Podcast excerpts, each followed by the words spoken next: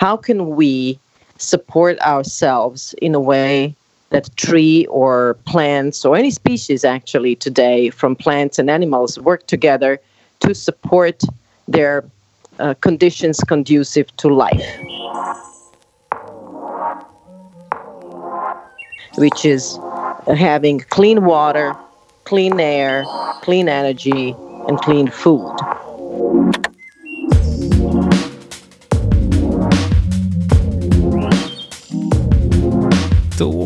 är podden igång och jag säger hej och välkommen till Bioecho. Vad kul att du är med oss och lyssnar. Jag heter Oskar Nyström, jag som programledare och med mig i studion har vi, precis som vanligt, Victoria Österberg. hur är det med dig? Det är bra Oskar, hur är det själv? Det var kul att höra. Jo, det är jättebra. Ja, härligt. Och nu är det äntligen dags. Vi har hintat och vi har... Längtat. Och vi ska prata om biomimikry. Ja. Och jag ska ärligt säga att Victoria, att jag visste inte ens att det här ordet fanns innan du berättade om det för mig. Nej, vem det, gjorde det? Ja, du. Men nu när jag har förstått innebörden eh, så är det bland det häftigaste jag har hört talas om. Biomimikry alltså. Ja, ja det, det är supercoolt. Jag hade ju inte heller en aning nästan om vad det här var. Innan jag började titta lite närmare och googla runt. Mm. Men då delade du ditt engagemang med mig och nu ska vi dela det med lyssnaren som sitter med oss här. Och jag kan ju provförklara för dig så får du avgöra om det är godkänt eller inte. Liksom. Om bara så att, jag, så att vi har en grov förklaring i alla fall innan vi hoppar in, tänker jag. Absolut, kör. Doppa tårna innan vi hoppar i vattnet. Kör. Mm. Biomimikry går ut på att härma naturen. Alltså vi människor vi gör det komplicerat för oss. Vi hittar på lösningar som påverkar omvärlden på ett negativt sätt ofta. Men det finns system i naturen, alltså uråldriga system som fungerar av sig själva. Det känner du till? Alltså som har stått i miljontals år och som skulle fortsätta stå i miljontals år om inte vi kom och bara bestämde att Nej, men det, här, det här tar vi och så gör vi något annat av det. Liksom. Eh, och biomimikry är alltså att låta sig inspireras av fungerande biologiska lösningar och använda dem till nya uppfinningar som gör det bekvämt och härligt för oss. Liksom. Precis. Utan, bra. Att, utan att göra skada. bra det sammanfattat Oskar. Du är ju pedagogisk. Ja, men det är jag. Ja. Är du peppad då på att dra igång avsnittet? Superpeppad. Då tänker jag att så småningom nu i avsnittet så ska vi ringa till USA. Ja, vi ska ju ringa till eh, en arkitekt i New York och även prata med en eh, lärare i biomimikry från Boston. En arkitekt från New York Ja. som har med biomimikry att göra. Ja. Mm. Det är lurigt, man vet inte riktigt varför än. Nej, Nej. vi kommer väl till det va? Det kommer vi till. Eh, Men vi börjar väl med att ringa till Carolina Nettelund ändå. Hon är Ja. expert på biomimikry. Ja, det, det är hon verkligen. Hon har både pluggat biomimikry i Costa Rica Costa Rica. ja, och nu jobbar hon med delvis med det här hon har lärt sig i sitt uppdrag på Designcentrum uppe i Jämtland. Mm. Det är inte många som gör. Nej, Du, vi tar och ringer henne då. Carolina, vad är det som gör att du är så engagerad i biomimikry? Ja, men dels att eh, det är helt och hållet ett område som går ut på att eh, det faktiskt finns en massa anpassningar i naturen som, som funkar och som, som gör en massa saker som vi vill göra. Det finns högpresterande material, det finns jätteeffektiva vattenpumpar, det finns liksom egentligen allting som vi skulle vilja göra tekniskt kan man ge exempel på. Och där i sitt system så, så funkar det ju faktiskt utan att allt liv dör runt omkring eller allt är satt helt eh, ur balans. det är liksom ganska lätt att få med sig folk och det blir liksom ganska roliga innovationsprocesser och eh, jag tycker mycket om själv att vara i, i naturen om man säger så. Så att eh, det bidrar ju med. Vi är också en del av naturen. Men jag har också hört, jag vet inte om det hör hit, men jag har eh, hört någonstans att eh, ordet natur bara finns i samhällen där man har eh, på något vis skapat en distans till naturen. Alltså i, i civilisationer eller i samhällen där man bor mer i naturen så se, då har man inte, man gör inte skillnad på det sociotekniska samhället och naturen utan man ser det som en enhet. Ja, som att vi människor är en, en, också en del av naturen precis som Just det, man behöver har. inte ens reflektera över det, nej. Nej, man har inte ens ett ord för natur. För att det är världen liksom.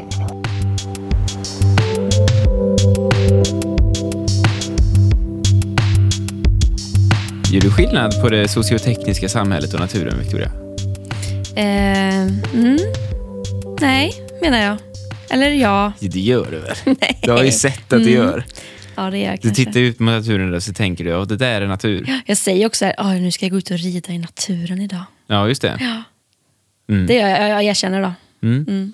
Det är, för att, det är som eh, Carolina sa, då, det är för att du har gjort skillnad på natur och på det som är liksom ditt, ditt vanliga betongliv. Betongliv, min vanliga verklighet. Så det var något fel på det. Men, men det var intressant att höra ändå. Ja, att det inte ens finns ett ord för natur i vissa kulturer. Ja, det var tänkvärt. Och kanske är det just därför då som du är så nyfiken på varför det står... Ja, vad står det i dina skor? Ja, alltså, vänta då. Eh, Alltså, det står ju G-tech i min doja. Mm. Varför då? Ja, precis, för det har du hört då att det har med biomimikri att göra på något sätt. Ja. Nikes sko. Precis. Mm. Carolina kanske vet. Jag hoppas det. Och om, om det är så nu att det kommer från biomimikri, det här med G-tech, som, som vi har hört, som du har hört och sagt till mig, så har jag också hört det då, av dig. Ja. Då undrar man ju, vad är det för typ av... Är det någon planta eller är det någon typ av liksom, struktur eller är det ett djur? Och i så fall vilket djur? Det är man ju väldigt nyfiken på. Ja. Det är du pigg på att veta va? ja, jätte. Det är en teknik som kommer från bergsgetter och hur de klättrar. För eh, ja, bergs, bergsgetter är väldigt, deras fötter är väldigt bra för att fördela tryck och undvika förslitningsskador eller liksom felbelastningar. Eh, och den här skon, alla skor som det står G-tech på har ju sån här getteknik. Står för det. Get. Gate-tech. Va? Ja, Alltså det är Goat-tech Goat-tech. som du har på skorna? Så coolt. Nej, men roligt. Ja, roligt då. Mm. Lite roligt faktiskt. Och, och praktiskt ju. Att du nu kan klättra. Att du kan Bättre, klättra som en bergsget. Få se på undersidan. Ja du, det är liksom format som en klöv lite grann. Du ser att det går in i mitten och sen så är det som två, det var svårförklarat. För, hur förklara, försökte ni hemma förklara hur en sula ser ut utan att titta på den? Ja, men du vet ju kanske ganska många hur en skosula ser ut ändå. Jo, men just en G-Tech-sula, det går liksom in. Det är som Men en, tänk dig som en getklöv. Eh, Ja, det är ju faktiskt ett bra förslag. Ja. Du, jag tänker att eh, det finns ju fler eh, exempel på hur djurriket just har inspirerat upp, uppfinningar och lösningar. Lyssna på det här du, ska du få höra. Det här är faktiskt intressant. Det börjar bli mer och mer vanligt att man ser eh, knölar på eh, vindkraftverk och på flygplansvingar och även på fläktar. Sådär. Eh, Och det, det kommer faktiskt från att man studerat knölvalen som ju har knölar på sina fenor. Men varför, varför är det bra med knölar? Eh, De gör att knölvalen kan simma snabbare. Och i praktiken då när, om man gör likadan form på ja, men en, eh, ett rotorblad på ett vind, vindkraftverk till exempel så blir det mer effektivt och tyst och fungerar i lägre vindhastigheter och sådär. knölvalen, Victoria, den är som naturens influencer kan man säga. Ja, Mm. Det brukar du säga. det Och- brukar jag säga. Och när man tänker på knölvalen så tänker man såklart att den är väldigt, väldigt stor. Jag har sett dem på riktigt. Va, har du det? Ja, ja, ja faktiskt. På Island, eller? Ja, på norra Island. Berätta om det, för jag älskar, jag älskar det här med valar. Så vet du att jag kan ibland spendera många timmar alltså. Mm. Så här, söndag är en bra dag för detta. Med att bara söka på valklipp och sånt på YouTube. Eller det sant? Om jag hittar någon dokumentär på Netflix. Ja. Ah. Inte då som... Um, oh, vad uh, Blackfish ju. Nej, här den kan inte jag se. Nej, den är jag har även kollat på späckhuggare på riktigt fritt uppe i Nordnorge. Vad avundsjuk jag blir nu. Nu känner jag att jag har en... Nu du, nu vänder det helt plötsligt. Vadå, har jag, har jag haft övertag tidigare menar du? Lite. Nej, det är du som har GTX-skor. Ja, det är sant. sant. Ja. Mm. Ja, Nej, men jag har. Mm. sett eh, knallvallar på riktigt. Några gånger faktiskt. Var de stora så här som man kan tänka sig? Ja, det var de. Och de kom precis vid båten. Tänk dig spegelblankt uppe på Nordisland. Det är typ 10-15 grader varmt. Eh, Det är svårt för mig att tänka Nordisland, det ger mig ingenting himmel. alltså. Jag har ja, inte varit där. Jättevackert och en horisont som man tänker, vart tar den slut? Mm. Och helt plötsligt så bara kommer det liksom tre knölvalar. Hur och går nära upp var du då? Precis vid båten. Oj. Vänder upp och visar magen. Ja, och... de kan ju välta en båt vet du. ja, men det var en stor båt. jo, Eller, men kan det de välter de ju lite grann direkt vet du. Ja, här, men det jo. behöver vi inte prata om, för jag vill gärna se dem igen. Men det var, det var Mm. otroligt mäktigt. Jag åker gärna med den gången. Ja, men du är välkommen. Eller så kan vi göra separata resor, men bara så att jag, jag vill också se Se en valarna. riktig Alltså. knölval. Ja. Men om vi ändå då är inne och tittar på ytterligheter, alltså knölvalen är väldigt stor, så kan vi väl passa på att titta på termiten också. Mm, lite mindre. Eh, lite grann. Och Det är nämligen så att det har tagits fram ett ventilationssystem som bygger på forskning där man skannat termitens stack, termitstackar Wow. och byggt nya ventilationssystem baserat på detta. Och då har man gjort eh, ventilationssystem i hus som finns. Det finns faktiskt i Sverige i, utanför Timrå, en skola som bygger på sån här termitventilationsteknik. Eh, men det allra första byggde man eh, i Harare i Zimbabwe där det är jättevarmt istället och kanske till skillnad från i Timrå. Eh, och eh, man fick mycket lägre kostnader för ventilation och eh, aircondition där. Det är Timrå och Zimbabwe som ligger i framkant när det kommer till ventilation. Och med detta tackar vi Carolina Nettelund för allt och blickar vidare västerut mot USA. Vi ska ringa till Jacob Russo. Um, so I'm, I'm Jacob Russo, and um, I'm an architect and um, biomimetic designer, and um, working on Nextloop as a kind of team leader right now. och Anna Maria Frankic. And my name is Anna Maria Frankic. I'm also a team member of Nextloop. My background is in ecology and marine science. I also teach biomimicry. And uh, right now, I'm a professor at the University of Zadar and at the University in Boston. Och de jobbar alltså med något som heter Nextloop. Och jag tänkte nu, Victoria, förklara eh, kort, kort eh, vad Nextloop är. Säg att du bor i New York, till exempel, eller Stockholm för den delen, mitt i stan. Då, när du köper mat, så har du egentligen två alternativ om man ska hårdra det. Du kan gå på restaurang, eller så kan du köpa mat på affären och laga själv. Men du har ingen insyn i processen bakom maten för du bor i en storstad. Du ser aldrig en potatis innan den ligger på tallriken eller på Ica eller Coop eller vad du handlar. Nej, det har du rätt i. Fler och fler flyttar från landsbygden och in i städerna, så ser det ut. Och det där är ju en hel diskussion i sig själv nu. Eh, Man pratar också om att det finns en trend i att flytta från storstaden till landsbygden för att hitta lugnet och sådär.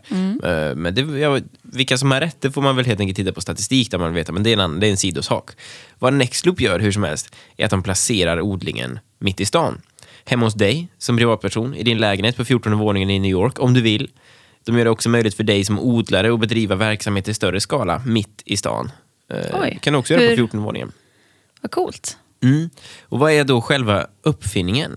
And the original design was a window module, uh, essentially that captured water on the outside and brought it into kind of a small uh, windowsill gardening unit. And then we kind of simplified the design uh, to the kind of concept uh, that we have now, which is this modular product that attaches to the structures, um, uh, sorry, of the facades of food production structures like greenhouses and vertical farms and allows farmers to kind of passively capture and transport water. Modulär design är ett uttryck som man hör lite här och var. Det betyder eh, egentligen eh, kort och gott att något går att skala upp eller ned. Alltså det går att bygga på och ta loss så att det passar till just dig eller din verksamhet.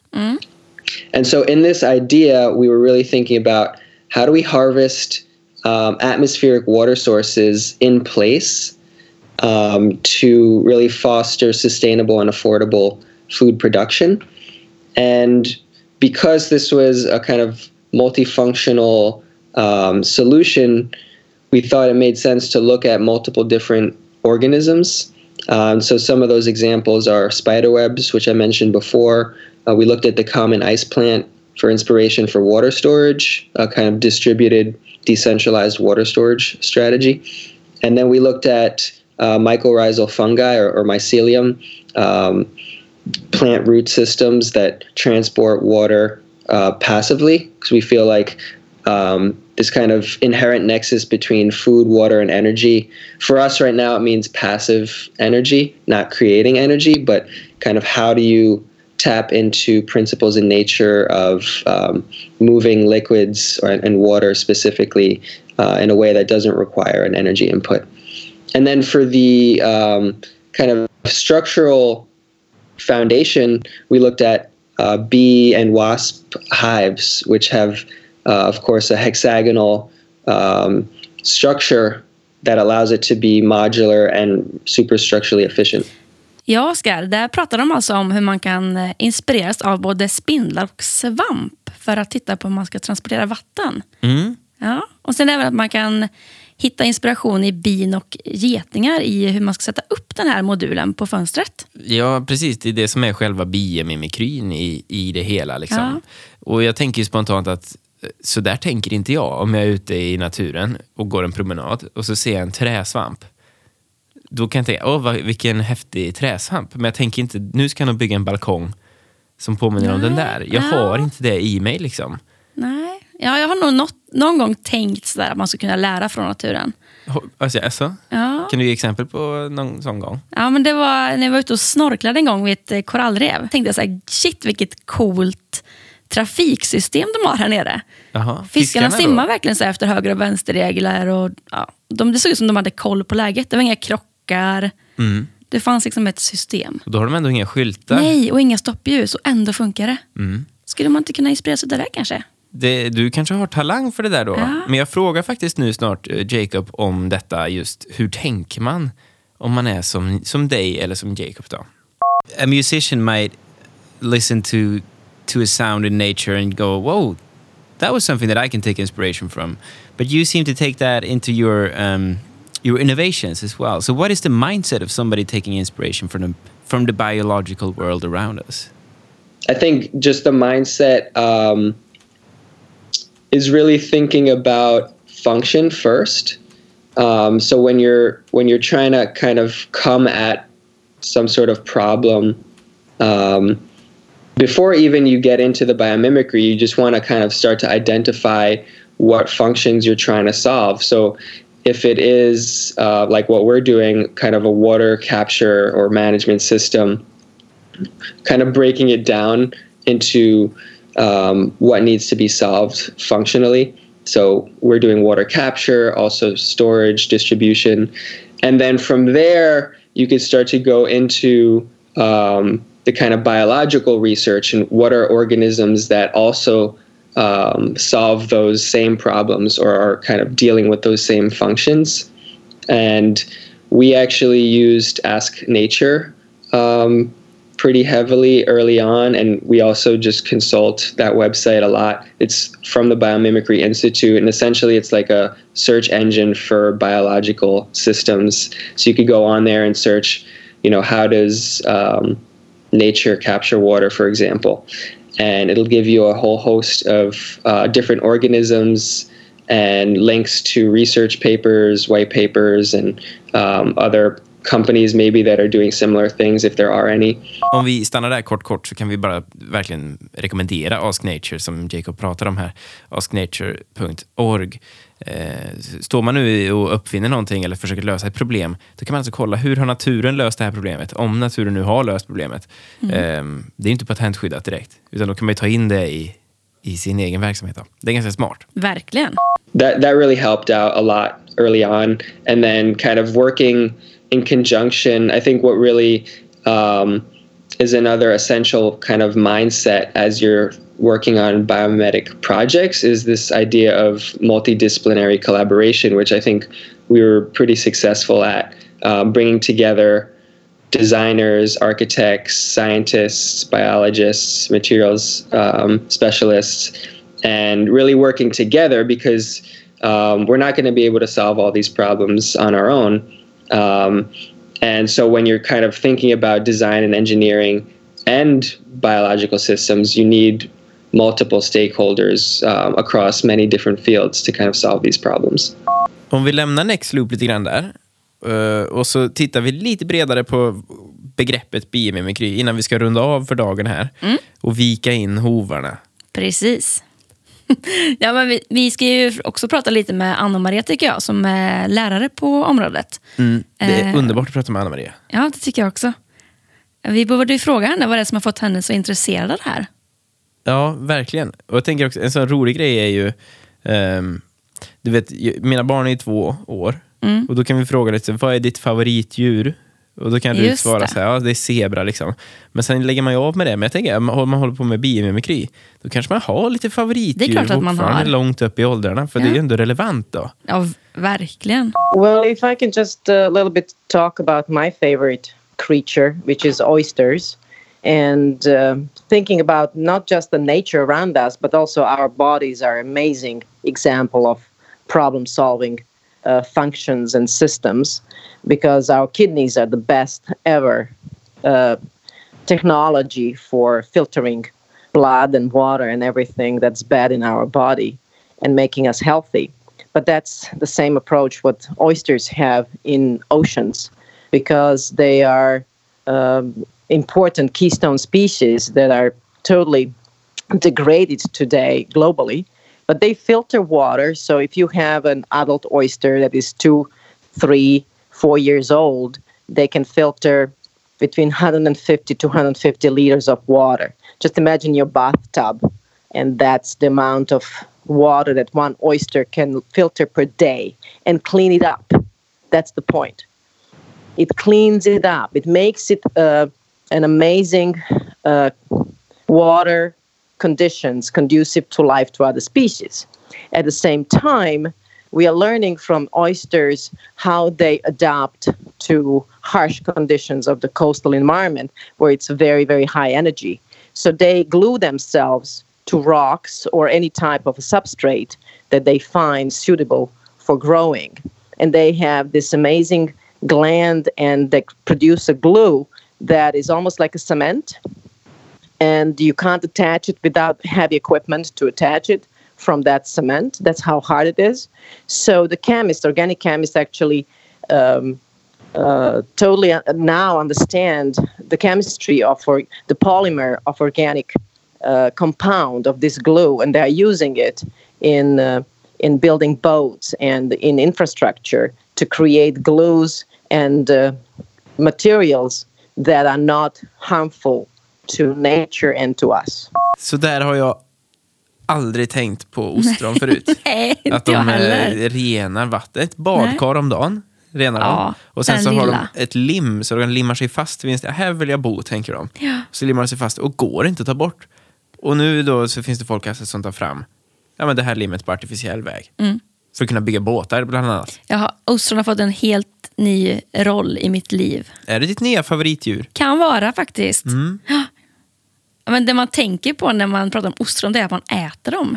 Ja, gillar du ostron? Ja, det gör jag. Nej, eller så här, nej, det är lite salt tycker jag. Ja, slimigt. Konstig konsistens. Ja, uh. Men nu är det nu då, om någon frågar dig. Mm. Ja, jag uppskattar framförallt att de kan rena ett badkar Ja. om dagen.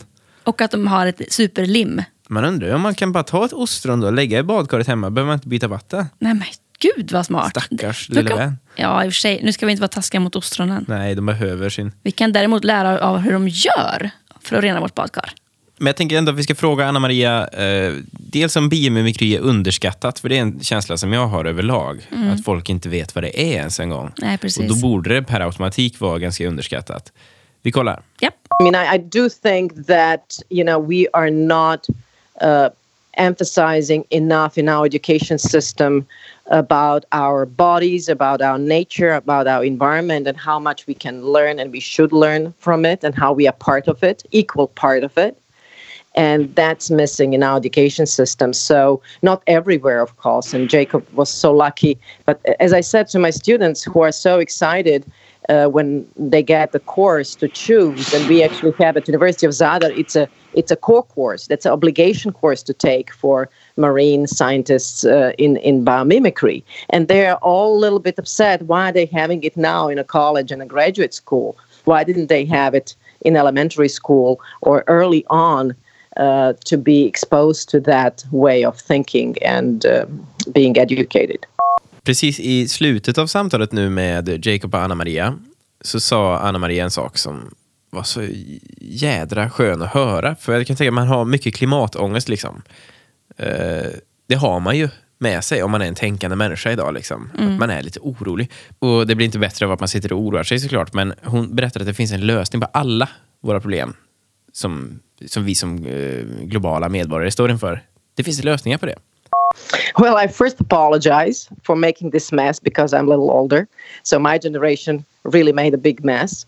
Um, and uh, we definitely, I'm very optimistic because I know there are solutions for every single problem we have today. But uh, technically i mean and but there is there is a lot of you know if we don't start creating this empathy to other species and to other uh, waves of life around us and stop thinking that we know everything and that we are above other uh, species and systems. That's the first level. And also being outside. And we need to create uh, living labs and nature outside. And that's where my students really thrive. Doesn't matter if they're in a kindergarten when i teach kids or in a college. They all love to be outside and learn from nature in that way Och där tackar vi Anna Maria och Jacob så hemskt mycket för att de var med. Eh, vad har du för tankar nu, Victoria, innan vi ska runda av? Nej, men jag tänker att eh, det finns otroligt mycket saker runt omkring oss som har inspirerats av naturen som vi inte har känt till. Eh, och saker som fortsättningsvis också kommer att inspireras av naturen. Eh, så att jag, jag har fått lite, lite nya perspektiv på det som finns runt omkring. Hon pratar lite om de här universitetsprogrammen också kring biomimikry som kommer nu. Liksom. Att det här, är väldigt, det här är väldigt nutida och hett. Och det här är någonting som såklart kommer att växa och jag gissar att att vi nu sitter och gör ett program om biomimikry, vad är det för någonting? Så här? Det kanske man i framtiden kommer att titta tillbaka på och skratta lite åt. att Visste de inte det? Ja, vi kan hoppas att det blir så i alla fall. Ja. Eh, Vi har också lärt oss om eh, ostronet såklart. Knölvalen. Och G-Tech, G-tech, Goat-tech där ja. Goat-Tech. Termiten. Pumpat avsnitt du med Ja, info, fakta och roligheter. Vi får hoppas att nästa avsnitt blir precis lika bra. Det tror jag. Det kommer om jag två veckor igen. om. Ja. Eh, och då ska det handla om, ska vi säga det redan nu eller ska vi hålla dem på Nej, vi halster? håller dem lite på halster. Ja, du gillar ju att hålla dem på halster framförallt. Tusen tack för att du har lyssnat, du som är med oss här i Bioecho. Tack så mycket. Vi hörs igen om två veckor. Ta hand om dig. Nu är det helg snart. Det är bara fredag kvar. Ja, det är det. Ja. Underbart. Gött. Ha det gött nu så länge så hörs vi igen om två veckor. Ja, ha det gött. Hej då. Hej då.